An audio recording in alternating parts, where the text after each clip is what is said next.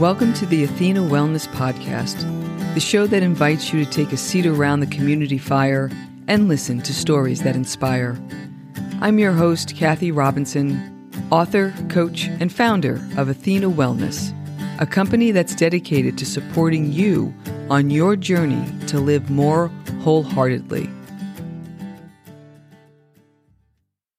Hello, and welcome to episode 84.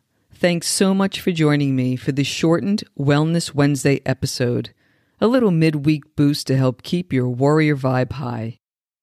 Today I'm joined once again by author and sailor Paul Trammell, who shares his writing process that includes his daily ship log and recording voice memos on his phone while at the helm.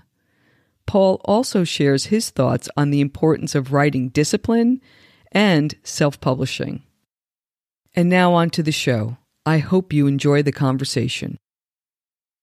Once again, I'm joined by author and sailor Paul Trammell. Welcome back, Paul. Thank you for being here. Hi, it's great to be here. Thank you. So, Paul, I'm fascinated as a as somebody who has written and published uh, a book as well. I would love to hear a little bit about your writing practice. How did you write your first book, and what's your writing practice like today? The first book, uh, Alcoholics Not Anonymous: A Modern Way to Quit Drinking, came about because I was open on Facebook about my journey through sobriety, and a lot of people started asking me for advice. Strangers would would send would find me on Facebook Messenger and send me a message and tell me that they were they wanted to quit drinking and they didn't know how and how did how do you do it and how do you how do you deal with this situation and that situation. And I was as helpful as I could be to these people. And some of them I communicated with for a long time, you know, regularly, wrote a lot back and forth on Messenger. And at some point I realized if I just went back and wrote down all these messages, I, all I have to do is copy and paste and copy right from Messenger and paste on the Word. Then I'll have all this advice I've given people. And then if I just organize that, I could probably organize it into a book and that's what I did.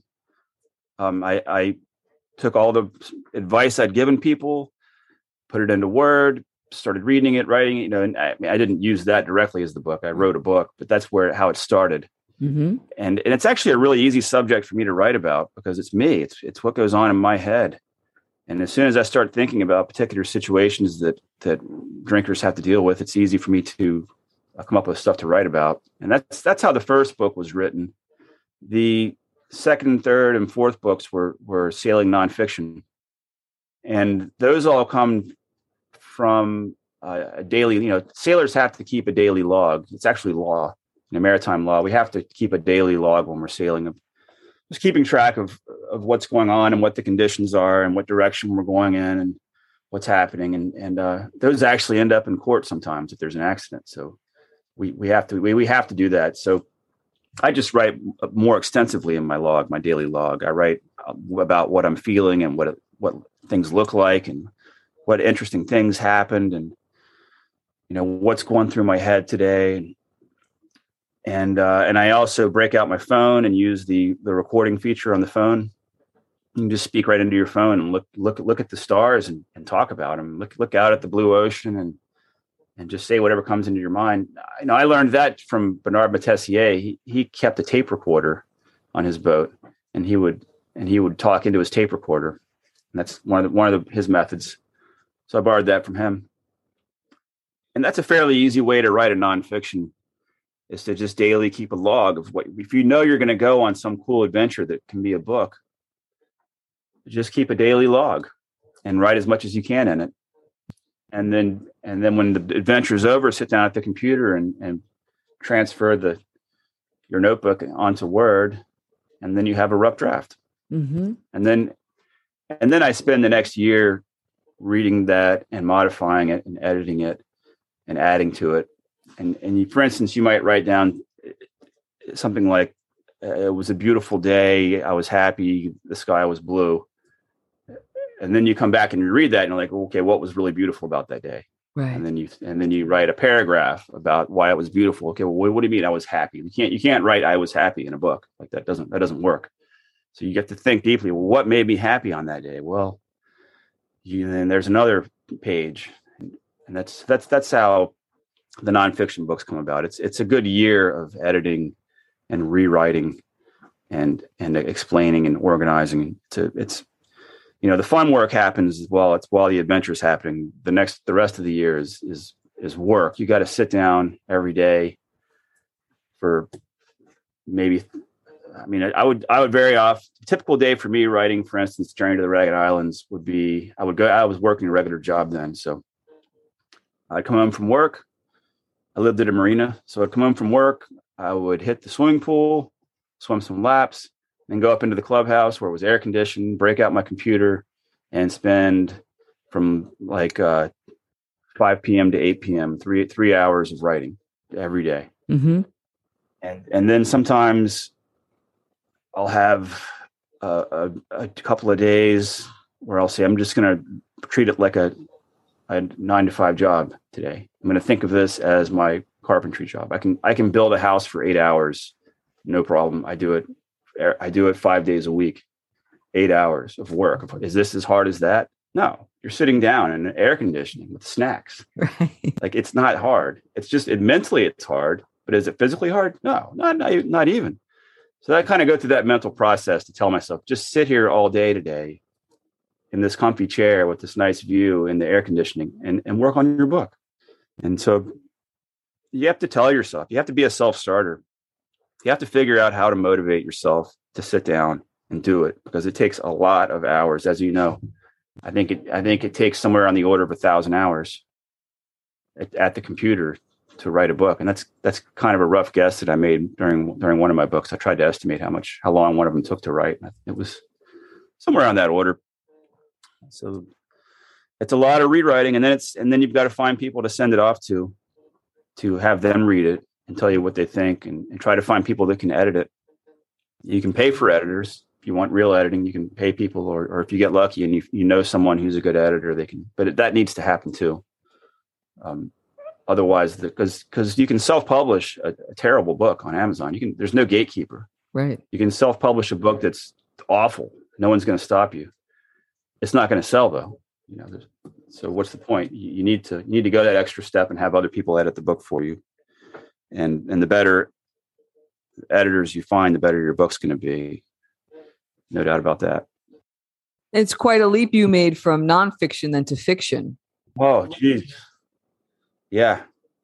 Yeah, that's those are two completely different genres there. I tell you, um, it's it's pretty difficult to write a good fictional book. The first book I wrote, the first fiction novel I wrote, I, I just winged it. I didn't study fiction writing. I just I just winged it and I wrote a book that is loosely based on my band's first tour. Very loosely based. it's very much fictional. It's called Dead Flowers on Wednesday. It's, it was very fun to write um, it has not sold well. I, you know, I, am sure I made every every uh, mistake in the book. You know, as far as how to actually write a fictional novel, but but I had a good time doing it, and some people loved it. You know, I've, I've had some of the reviews on it are great. I've written another novel that's not quite finished yet called The Gold Box, and for this one, I have been studying how to actually write fiction. there's there's quite a bit to learn and there's some great books about it. Um, for instance, there's a great one called How to Write Fiction, and it's basically a textbook. I've read it twice while writing the Gold Box, and and it's it's extremely helpful. I mean, extremely helpful. There's a lot of rules and tricks and and um, things that you need to know to make your book a lot better than it would be otherwise. Mm-hmm. Um, you know, it, it's it's a creative process, but just like playing guitar, you, I, I practice scales every day. You know, and that's you have to be in the scale. You can't just play random notes and make a song. You have to play a song in a key. There are rules you have to follow. You have to be in time as well.